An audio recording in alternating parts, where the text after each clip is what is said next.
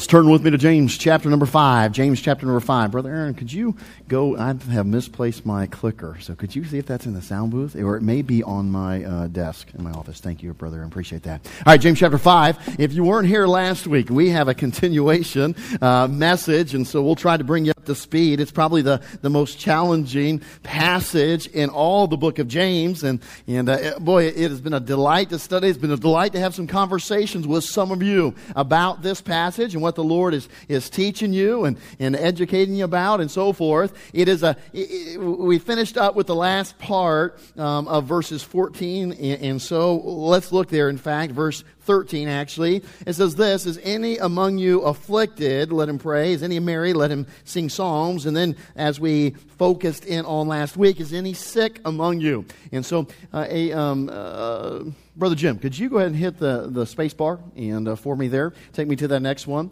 Excellent. All right. So since I am handicapped and I am getting old and I forget things and I left my clicker somewhere. Okay. So the first one was this. What? Are you afflicted? We saw the answer. Space bar, Brother Jim. The answer was, uh, are you afflicted? What do you do? Well, you pray. Can you hit the space bar for me? Thank you, sir. Okay. The remedy was to pray pray. And we looked at this again. Number two, are you married? The remedy was, you know what? To praise, right? Yeah, sing songs and praise. So, is, did I? Oh, he stole it from me. It's good to start the service out with confession. Thank you, Brother Aaron. Appreciate that. Mm. No, I'm kidding. Thank you. All right, fantastic. The last one, this is what we saw last week, okay? Uh, what's the point of this? Well, he goes on there in verse number 14, let him call for the elders. And we just, uh, to keep it, uh, the, the, the, starting with the big first letter, and uh, we're, to keep this all going together, We partner. You partner with the elders, those spiritually mature, the pastor and so. So we came to understand this and we developed it and we understood with this passage as it describes what is taking place here. There is a lot lot of disagreeing interpretations and opinions about what this message uh, or what this passage says. Um, some believe it is dealing with anybody that is physically sick for whatever reasons. Last week we looked at what are the origins of sickness in our life, physical sickness, and uh, we looked at several that cause this. You know, you know, corruption, natural corruption, natural sin, so forth, and then obviously consequences of sin. The chastening of the Lord brings sometimes physical ailments and sickness, and so some believe that it's any kind of sickness. Others look at it and say, no, no, no, that's not what it is. It's dealing just with someone who is physically sick sick because of the chastening of the Lord. In other words, here's somebody who has gotten off, they have erred from the truth, and God is chastening them. And even as 1 Corinthians 11 tells us, the reality is God uses physical ailments and sickness to chasten. We saw that even this morning, the idea that God chastens the one he loves. And so he uses physical things. So some believe it's just about that. There's a dis, kind of some disagreement about what it means to anoint and the word kind of meaning massage even and so so we've seen several things of differing opinions and so forth throughout this passage. I've done my best to present it to you from last week and we'll do so this week and yet we'll come to a culminating truth that i think is fantastic. You remember last week what we ended up with is saying okay those who believe that this is a, a prayer that anybody can, can, can uh, elicit for themselves being sick, it has to still re- meet the parameters or requirements in the passage. In fact, Christ himself said it. He said, when you pray anything in my name, you'll have it. But he said it has to be prayed according to these qualifications, these parameters. We saw in this passage, if you remember, first of all, verse 15, it described it, um, or actually back up, the end of verse 14, uh, anointing him with oil. And here it was, in the name of the Lord.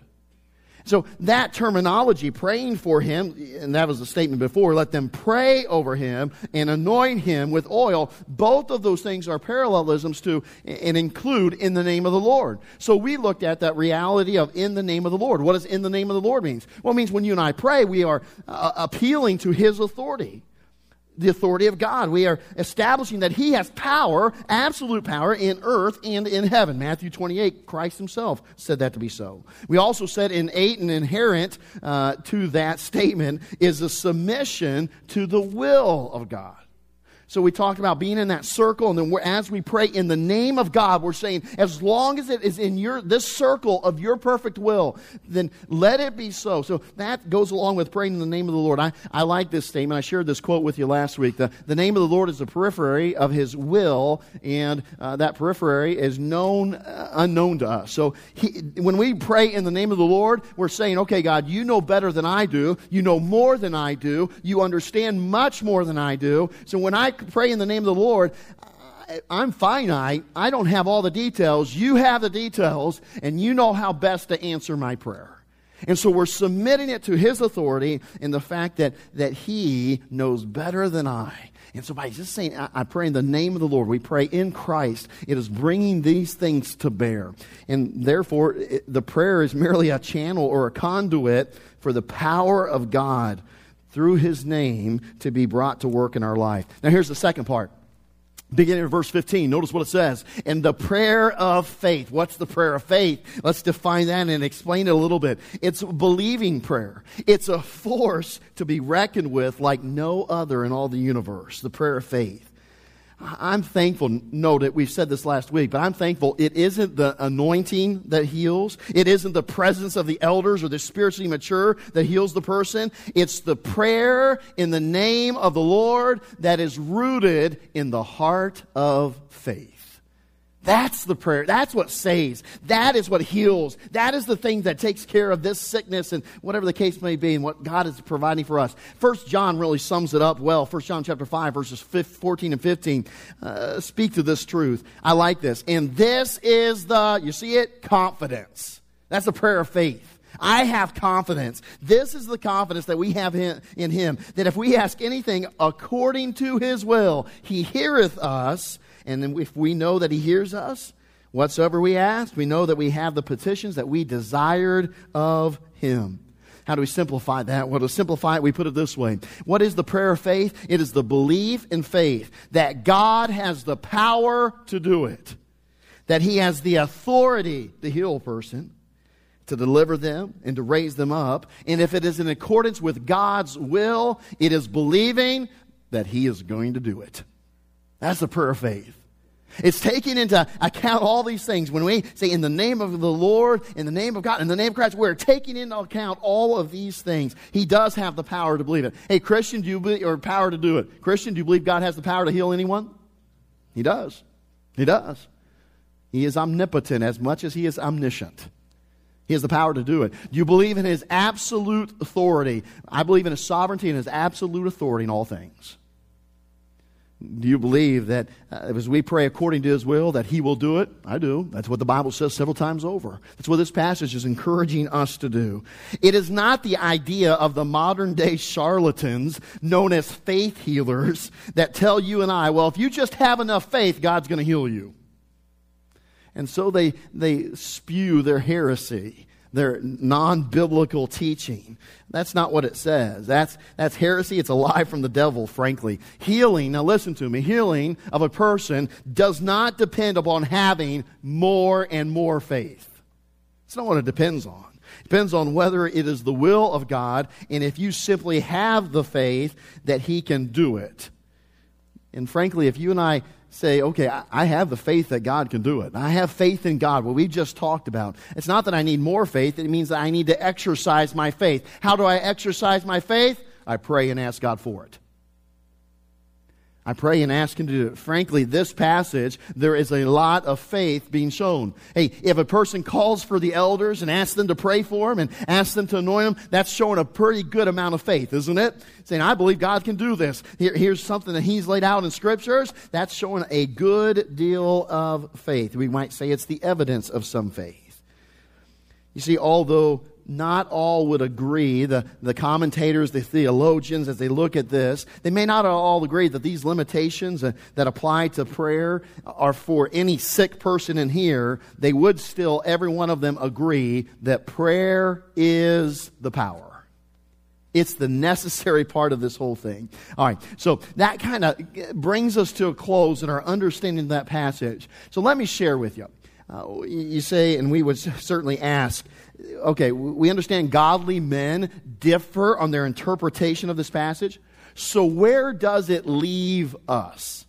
So in other words, where do we land as a church? Where do I land as a pastor? Where do you land as land as a believer in the sense of okay, is it referring to just a person who is being chastised by by God and they're sick because of it, or is it uh, to any sick person? Uh, again, we we looked at last week the meaning of the word sick, and we looked at several different uh, thoughts from the verse and even the Greek. Well, first, let me say this. Okay, I'll be transparent and honest with you tonight. I am not personally settled all the way in one direction or the other. Um, I do leave out or I do rule out. Remember what we said that some people think that this just dealt with the transitional time when the healing gift was in the church. Now, I, I, I, do away with that. I don't believe that's the case. I don't do as that. But I'll tell you, I'm kind of torn and I, I lean uh, per se one way or, or the other. But here's the bottom line. Here's the fact. If one of you comes to me with a serious sickness or an ailment, and you ask me to anoint your head, get some of the deacons together, other spiritually minded, those who are spiritual in the church, to get oil, anoint your head with it, pray over you, can I tell you? I'll gladly do it. I'll do it. Uh, the worst case scenario, the thing that could come out of that, the most harm that could be done, is your hair will be a little bit more oily for a couple days. That's about it. But you know what will happen? I'll tell you this whether it's in that setting or any other setting, prayer is powerful. So I'll do it. I mean, well, sign me up. If, a church member comes to me and says, Hey, Pastor Henry, I, I, I have, I've had sin in my heart and in my life, and boy, I'm suffering physically. I know God is chastening from it. In other words, you've come to understand, like Jonah, that God's after you that you've done some things and you've lived some ways, and boy, God's coming after you and He's chasing you. And you come to me and say, Pastor Henry, I'm, I'm physically sick, and boy, I know this is because of my sin. Would you come and pray for me that I would be delivered from my sin, that I would have uh, forgiveness and reconciliation with both God and the church, and that He would heal me of this sickness? My friend, I'll tell you, myself, the deacons, any other spiritual, we'll come. We'll do it. Why? Because I'll tell you, man, it can only do good. So, see, this is not an issue where we're talking about doctrinal heresy or anything like that. No, you, you can tell me you lean one way or the other. What you and I ought to take from it is this prayer is powerful. And we as a church ought to pray one for another. So wherever we are, that really brings us now to the one thing that they do all agree on, that we've hit on, the thing that I think is encouraging and exciting all at the same time. And it's probably our favorite portion from this passage, isn't it? Verse 16, notice the last part of it, the second part, the effectual fervent prayer of a righteous man availeth much. Man, what a great verse. We love this. We have prayer meetings, men's prayer breakfast. It's fun to quote. It's a good one to quote. The effectual, fervent prayer of a righteous man availeth much. Think about that for uh, a moment, because this is the whole thrust of this passage.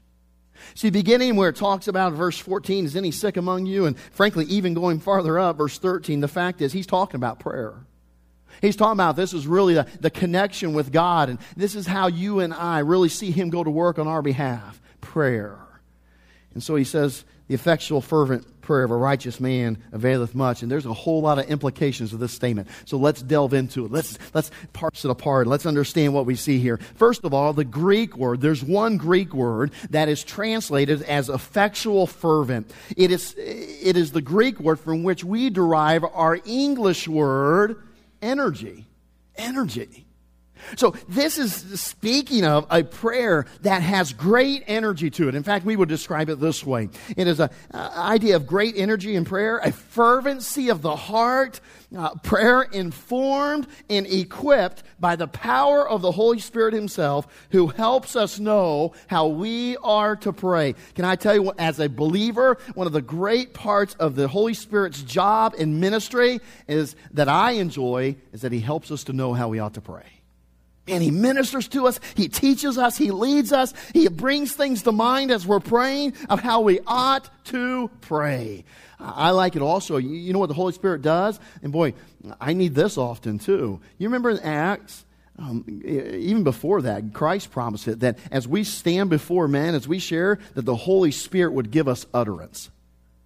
Do you catch that? I, am sorry, but I think this is a fantastic point, okay? Rabbit trail, or in my case, rabbit interstate. Okay, um, the fact is, what, what does it say about the Holy Spirit? Part of his ministry to you is that in prayer, he gives you what to say, and in witnessing, he gives you what to say. So we're supposed to be, as conduits, as children of God, so spirit controlled that whether we're praying or whether we're witnessing, whether we're counseling, whether we're in fellowship and encouraging and edifying one another, we're supposed to be spirit controlled and spirit filled. He gives us the word. Man, my friend, get a hold of that. uh, grab hold of that truth that, boy, this is the Holy Spirit. This is His ministry to you and me. It is the energy behind our prayer. It's the idea of the mighty power and energy of the Holy Spirit of God unleashed in our affairs, our circumstances, on our behalf through submitting to Him in prayer. From our part, for us, it's a prayer that's fervent, it's energetic, it is passionate. It is full of energy, uh, empowered by the Holy Spirit. Uh, think of it, it's not that we're just all uh, super excited. No, it's energetic. Why? Because we understand that prayer is powerful. We understand this is going to accomplish great things. God can work and answer this prayer. And so, boy, when we enter into prayer time, it ought to be that we are energetic and passionate and earnest and fervent. Because, man, we have a great responsibility and a great privilege all wrapped up into one. It's a great truth. Notice that there's also the word for prayer is quite interesting. The Greek um, it's not the common, most used word for, for prayer in the New Testament. In fact, that, this one's only used three times in the entire New Testament. It has an emphasis on this, and I think it's unique about this word. Uh, it, it's very close to um, the idea of a supplication. And the idea is this two part. Number one, it denotes, the Greek word does, it denotes the existence of a need. In other words, a specific need. In other words, my heart is so burdened, I am so challenged, and, I'm so weighed down with this specific thing. This idea of prayer, uh, the effectual, fervent prayer. In other words, I'm coming to God and I have this to unload on Him. I something again. Uh, uh, Brother Scott and I were talking before the service, and, and he was kind of joking. I think Brother Ron was there, and he was saying, "Boy, all all, all day was, he was praying, please don't don't let the power go off. Don't let the power go off. Don't let the power go." Off. As many of us probably were, right? I mean, earnest prayer, Father, please don't let that go. You know, what are we doing? We're bringing a specific request, a, a, a particular need to Him, and so that prayer is identifying it, denoting that, but it also is saying this: it is expressing that need to God. It is not being um, happy and sufficed with, well, God knows the need. No, it's taking Him to. Even though God's Word says, I know you have need before you tell me. So it's expressing that need to God. It's saying, here's what we have. Uh, here's what our need is. It's, we might put it this way. It's a mentioning of a particular need and desiring particular benefits in response as they are in accordance with God's will. In that specificity, this prayer is not the rote saying of prayer. See, it eliminates that you and I are just going through a list. And again, don't mistake me. I, we have prayer lists for our missionaries and others. It's good to have lists, but it's not getting caught up in just reading down the list.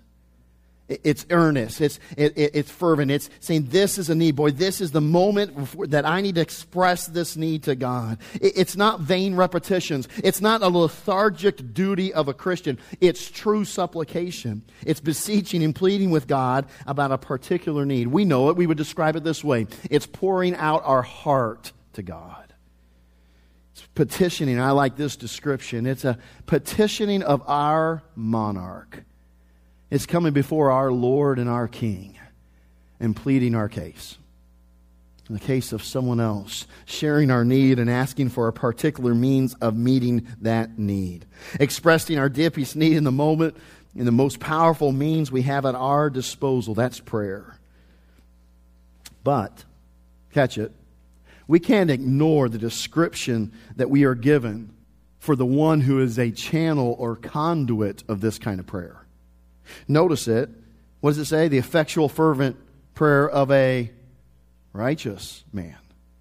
Well, that kind of changes it a little bit or challenges us. What's a righteous man? Well, he's a believer, a child of God that stands justified in God, not clothed in his own righteousness, but has the robe of righteousness of Jesus Christ draped on him as he stands and comes before the very throne of God.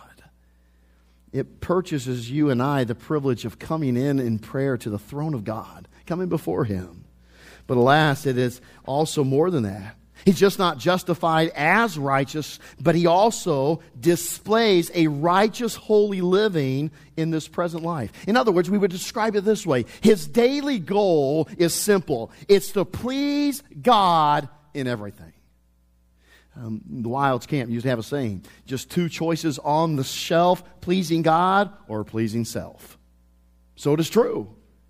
And this kind of righteous person, my life is going to be lived with a daily goal that, boy, I am, I, am simply going to live to please God in everything. He's living for the glory of God. Can I put it this way? When it says a righteous person, it is twofold. He is righteous in position. He's a believer. He's justified before God, but he is also righteous in person. It means his living, his day to day living his reputation, his walk with God, more importantly, he is righteous in that.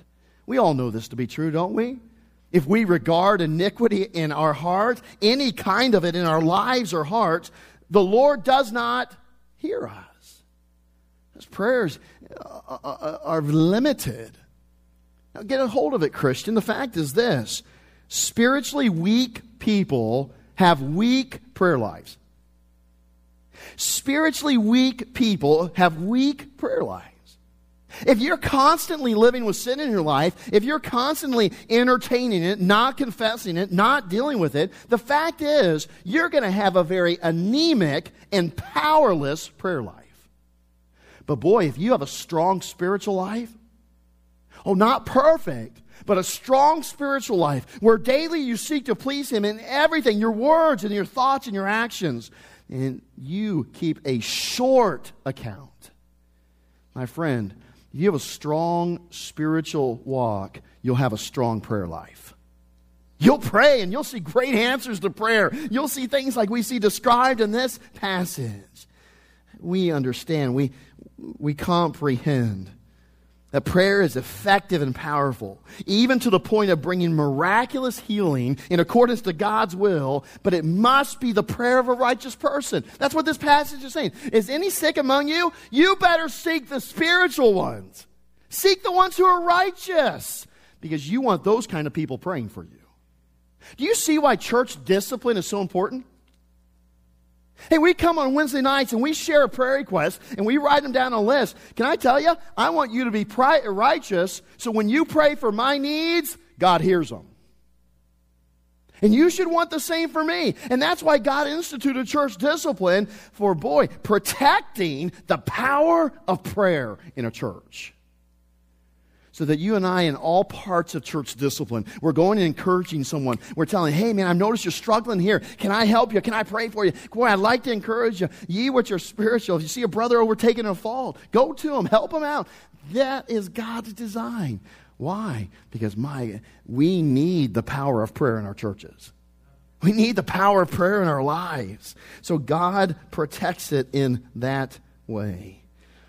Righteous person is not a person that does not commit sin. He is a person that just simply has no unconfessed sin on his account. I said it a moment ago. Let me remind you it is a believer that keeps short accounts with God.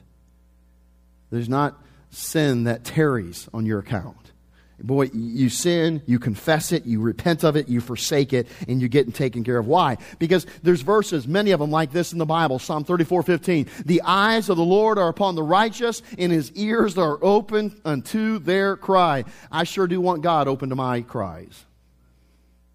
Another verse, we know it well, Proverbs 15, 8, the second part, the prayer of the upright. Isn't this sweet? Is his delight. We talked about it before, forgive me, but you know it well. Many of us, we, we, we, we've had a, a, a sweetheart. We've had somebody that, boy, we're, we're in love with, we're going to marry, and boy, we've had to talk to them on the phone when we couldn't see them in person. And boy, what a delight it was when you picked up the phone and you heard their voice. Most of us were on landline, those of us who are older. Children will explain what that is later, okay? But, I mean, you remember picking up the rings and you get that thing. Oh, I remember my wife and she's at college and boy, she'd, she'd get in the closet and, you know, shut the door and her roommates would be out there and I'd be on the other end and in Indiana. and She's in Carolina and boy, we're talking and boy, you just love those. I, del- I couldn't wait till that phone call. You remember all day how you looked forward to that and, and boy, aren't you thankful that God delights in talking to you? I'm so thankful that when I call in prayer, he doesn't say, oh great, here comes Steven Henry again. Oh, great. Here he goes again. No. My God delights in my prayer. You know what that is? That's encouraging, but it's also convicting. How many times have I stole delight from my God when he wanted me to pray? When he saw what was going on in my life, he said, Man, Steven, talk to me. Cry out to me. Man, I'm ready to talk to you, and I will delight in conversing with you through prayer and my word but you would not.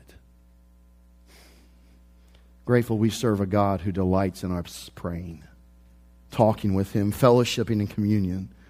The beginning of verse 16 comes to bear on this. This is interesting. It's tied together. Notice it. Confess your faults one to another, offenses to one another, against one another. Pray for one another that ye may be healed.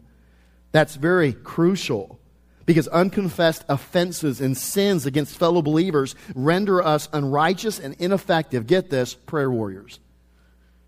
We're ineffective for ourselves, our families, our church, and the lost in the world. Could I put it this way? Uh, I like to would I like to state it this way. Sin takes us off the front lines of spiritual warfare and places us in the medical tent at the back of the army. That's what sin does. We ought to be in the forefront, boy. We ought to be in the midst of the battle, praying and fighting spiritual warfare through much prayer. But my friend, if you have sin in your life, if you have offense against someone you have not confessed and made right, that sends you back to the medical tent. You're not helping the church, your family, your own circumstances. We can pray, frankly, we can pray for healing. We can pray for God's intervention in certain circumstances. We can pray that we would maintain unity in our church. We could pray for revival next week or anything else. And all those prayers will be weak and ineffective if we have unconfessed sin in our lives. Offenses against others and things we've done against God. Worldly backslidden Christians should not expect a great deal of power in prayer. Bitter, angry, unforgiving Christians should not expect much power in their prayers. But the promise says if you are a righteous believer, your prayers availeth much. Availeth much. Literally means the word there strong. It accomplishes what it was intended to accomplish. What you intended to accomplish, it will accomplish that. It is strong, uh, powerful. We know it well. Prayer can move mountains. Prayer can bring nations to their knees. It is the greatest power known in the world today. I sure do wish sometimes that our Congress and our president realized how powerful prayer was. I wish our nation realized and got it back in schools and everywhere else. Prayer is powerful, it can avail much. It's effective when properly engaged. So, one has stated this way, and man, this is good. Prayer is either a force or it's a farce. It will all either be a power in your hands, the greatest power at your hands, to, to, at your disposal, or it will be a joke. You will almost waste your time because you are, uh, it, it's a farce. It's, it's fake. It's not real. It, it, it's weak. It's anemic. So it's either a force or a farce. You say, uh, Pastor Henry, what determines if it's a force or a farce? It's what we've studied here. Frankly, it's our energy and fervency in prayer and our own righteousness. The effectual, fervent prayer of a righteous man. And boy, can it be effective. I've told you before, I've used illustrations. George Mueller, one of my heroes, and uh, he, there was one day that he was desiring a banana for every single one of his orphans in his orphanages. A banana! So, kids, don't take bananas for granted, okay? He, he was desiring one banana for. You say, well, that's not that big of a deal. Go out and buy a bunch. Here's the issue with it. He, at that time, he had 2,000 orphans in his orphanage houses. So, and obviously, as we know well the story, many, many of us lacked the finances to do much of anything for him, had very little money. So, in spite of the lack of money, we know that George Mueller understood the power of prayer. And so, what did he do? What he did, what he often did, did in those circumstances, he prayed. He stopped and prayed. The very day that he prayed, before the, the day was done, before the day was out, a large truck showed up. It backed up to uh, the different orphanage houses, and guess what it unloaded? Bananas. And it didn't unload just 2,000, it unloaded 4,000. The driver obviously is asked, Why are you bringing these here? How did, how did you come to do it here? You know? And trucker explained, the driver, that they had gotten too ripened. They were fearful they would likely spoil before they got to their destination. So he just decided, they decided they'd bring them to the orphanage. World might say coincidence. I would say never. The effectual, fervent prayer of a righteous man does what? Avails much. It avails much. James goes even beyond that. He gives us an even greater example. Turn or look with me at verse 17. Elias was a man subject to like passions as we are, and he prayed earnestly that it might not rain, and it rained not on the earth by the space of three years and six months. And he prayed again, and heaven gave rain, and the earth brought forth her fruit. Great way to remember where this is found in the Old Testament. This is verses 17 and 18 of James chapter 5. The story is recorded for us in 1 Kings 17 and 18. The story there is obviously Ahab, the king of Israel. His horrible wife, uh, Jezebel, was there with him, and they had gotten Israel into a great, uh, a terrible spot, great trouble, led them into idolatry, away from God. And boy, God had promised long ago, Deuteronomy chapter 28, God said, I'll use the land, I'll use the weather, I'll use the crops, I'll use whatever I need to to chasten you. And so he did. In fact, it was in response to Elijah's prayer. Elijah prayed, boy, uh, don't let there be rain. Keep the rain away. And God did that. And so, as he prayed, he knew God was going to answer. And so he went to Ahab and he went to Israel and he simply said this in chapter 17, verse 1. And Elijah the Tishbite, who was of the inhabitants of Gilead, said unto Ahab, As the Lord God of Israel liveth, before, before whom I stand, there shall not be dew nor rain these years, but according to my word. Now, isn't that interesting? L- listen, we often focus in on the no rain, but he said no dew either. Nothing, no water, nothing at all for the ground and the crops for three and a half years. Famine hit the land, drought horribly cursed the land. Then, soon uh, as the years passed, then came the showdown between Elijah and the prophets of Baal on Mount Carmel. there on that mountain. We don't have time to get in the story, but the futility of idol worship was exposed while the power of God and the power of prayer was on display for all of Israel to see. As Elijah called down fire from the heavens to consume the, the water soaked altar and sacrifice, boy, people understood that God is still God and that prayer is powerful just a short time after that, in that same chapter, in, verse in chapter 18, it happened just as James stated in verse 18. Elijah prayed again for the rain to be restored, and the windows of heaven did what? They opened up.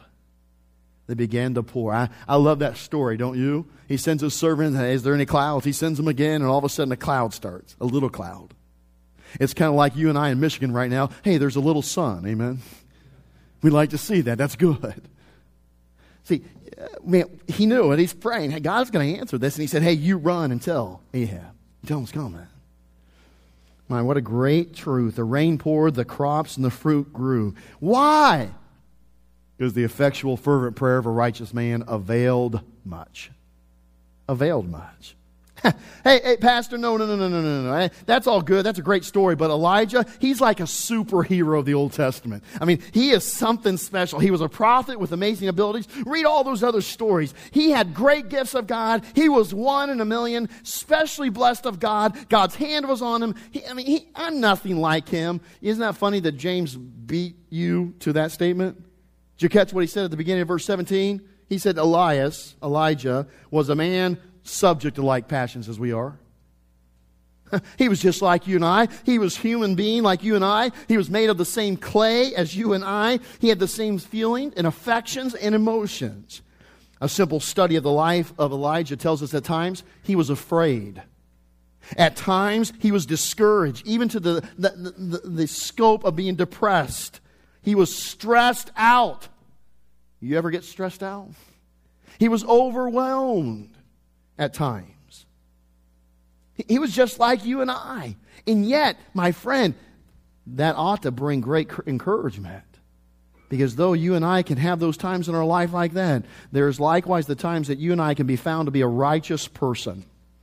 And we can pray fervently, effectually, and it can avail much. It can avail much. I, I like the description here. In fact, let me back up. This is, we would say there's but one thing that hinders us from being like Elijah and enjoying the power of prayer that he experienced then.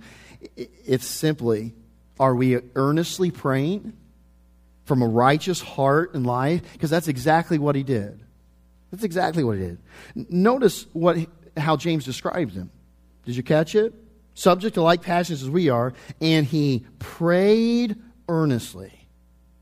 That's quite an insightful, convicting statement. When I was looking at this in the Bible, here's what's interesting about it in the Greek. You go and look at this passage, and uh, what you find to be true is that the same Greek word is repeated. It's the exact same Greek word. Where it says he prayed earnestly, it almost says in the Greek to pray in prayer. You might say pray, pray.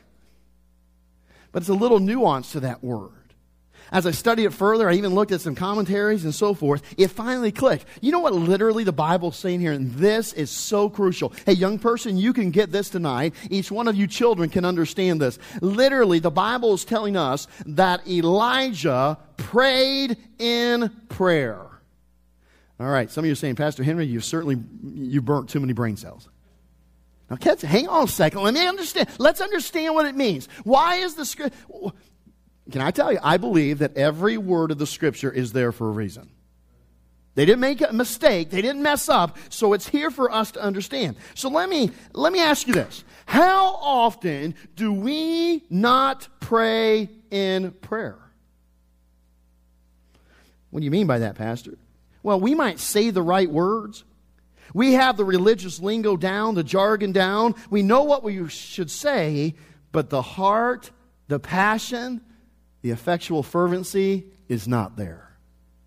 See, John R. Rice used to tell a story. He wrote a great book on prayer, and he said this story. He said, I, I caught myself uh, at meals. We would sit down as a family, and we would gather around the table, and I would start praying. And we did this often. He said, and then all of a sudden, I noticed my, da- my daughter, as I would start to, to, to close my prayer and come to the end, right before I finished, she would always say this, Amen and Amen. And he's like, man, it was like she was finishing my prayer for me. And then it clicked. You know what he's doing? He just got caught up in the routine of praying. His daughter had learned the words that dad said and wasn't much heart behind it. And she had learned what dad was pretty much going to say. And she knew every time when dad was going to land the plane in prayer. And so she'd say amen and amen. And boy, that convicted his heart. Have you ever heard one of your children or another child pray in such a way that they just want to get through it and get eating? You know, we used to joke down at the, the teens here. We used to joke, uh, Dr. Bill Rice III, boy, he used to every once in a while throw out a very short prayer right before lunch. And I think it was mercy on the teenagers who were hungry. But you ever hear a child who just kind of goes through prayer and you know they aren't thinking about? Here's a great indicator. Did you ever have one of your children ask this? Did we pray?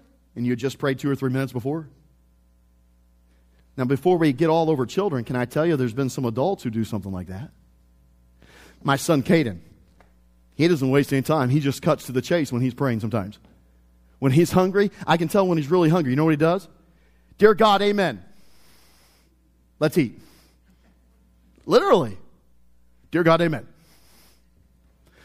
Well, can I tell you, sometimes that's no worse than a prayer that you and I would utter that just has a bunch of jargon in it, just repeating words. that we don't think about.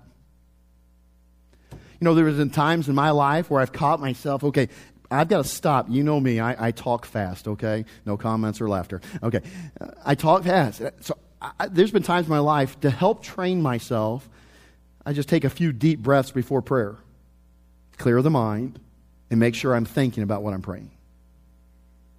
I don't want to be like that. I, I don't want to be like child of God who's just, okay, we got to pray for this, we need to pray, then we need to start dishing out, then we need to. My friend, that's not effectual, fervent prayer. That's not what God desires of you and I. So when it says Elijah prayed in prayer, literally, he actually was praying during prayer. I just wonder if accounts could be given and records could be seen, how many prayers come to heaven that weren't really prayers. Eh, not many Christians were actually praying in. So we're going to have to ask ourselves this question tonight. How often do we fail to pray in our prayers? How often we just say the words and we just, I mean, we're just trying to get to the end and we're just trying to move through. All of us can do that. As we close tonight, there's some obvious weak links preventing our prayers from being effective. Our prayers for the sick, as this passage talks about. Our prayer for revival, because this is crucial. As we come up under revival, two things must be ready. You and I must be ready, and we need to pray for revival. So we want our prayers to be effective. And so there's some weak links. There's some things that, uh, that are hindering us. And so, in order to expose the weak links, let's consider these three questions and we're done. Number one, uh, how about this? Have I neglected the most powerful tool at my disposal and in the world? Prayer. How would you answer that tonight? Holy Spirit is your witness. Uh, have you neglected it? I mean, have you not prayed nearly as much? As we said a moment ago, that, that God delights in it. Uh, have there been days this past week where God was ready to delight in you talking to Him and you didn't? He was ready to delight in you bringing a circumstance to Him. Do I pray desiring and believing the prayer of faith? Do I pray continually as it says elsewhere? How about this one? The good question to ask ourselves is there some sin in my life? Is there an attitude or a thought that's rendering me unrighteous and that needs to be confessed and forsaken? We at Fostoria Baptist Church need each one of you to be a righteous person to pray for revival for our church. I need you to be free of sin, and you need me to be free of sin as we pray one for another. It's being righteous. Then, last but not least, could we answer this question tonight as we go to invitation? Are my prayers fervent? Are they energetic uh, with the Spirit's help? Or are they lethargic and weak? Do I pray in prayer? Then, are my prayers a force or are they a farce? God forbid that our prayers are farce. May He make them the most power, what they are, the most powerful force here on earth. May God add His blessing to His word. Father, we thank you for these truths. We thank you for the privilege of prayer. We thank you for the power of prayer. And my God, as we come to consider these questions now, I, I pray we'd each make this personal. And as we desire great things in our lives for your glory and our good, as we desire great things in our church for uh, your glory and our good, uh, Lord, I pray that we would ask these questions of ourselves. I pray the young people would ask, the teenagers and uh, believers of all ages. Uh, Lord, those of us who've been saved for a long time, may we ask ourselves these questions. And then may we allow your Holy Spirit to direct and guide us to find the true answers. And then as we see ourselves for what we are, as we see our prayer life for what you see it as, Father, I pray that you would help us to make things right. Help us to get our things in order. I pray this week that as we come before you, that we would come as righteous people. Lord, I, I, pray as we come before you that our prayers would be passionate, energetic, led by the Holy Spirit, empowered by Him this week. And Father, I pray that we would come before you and truly pray in our prayers.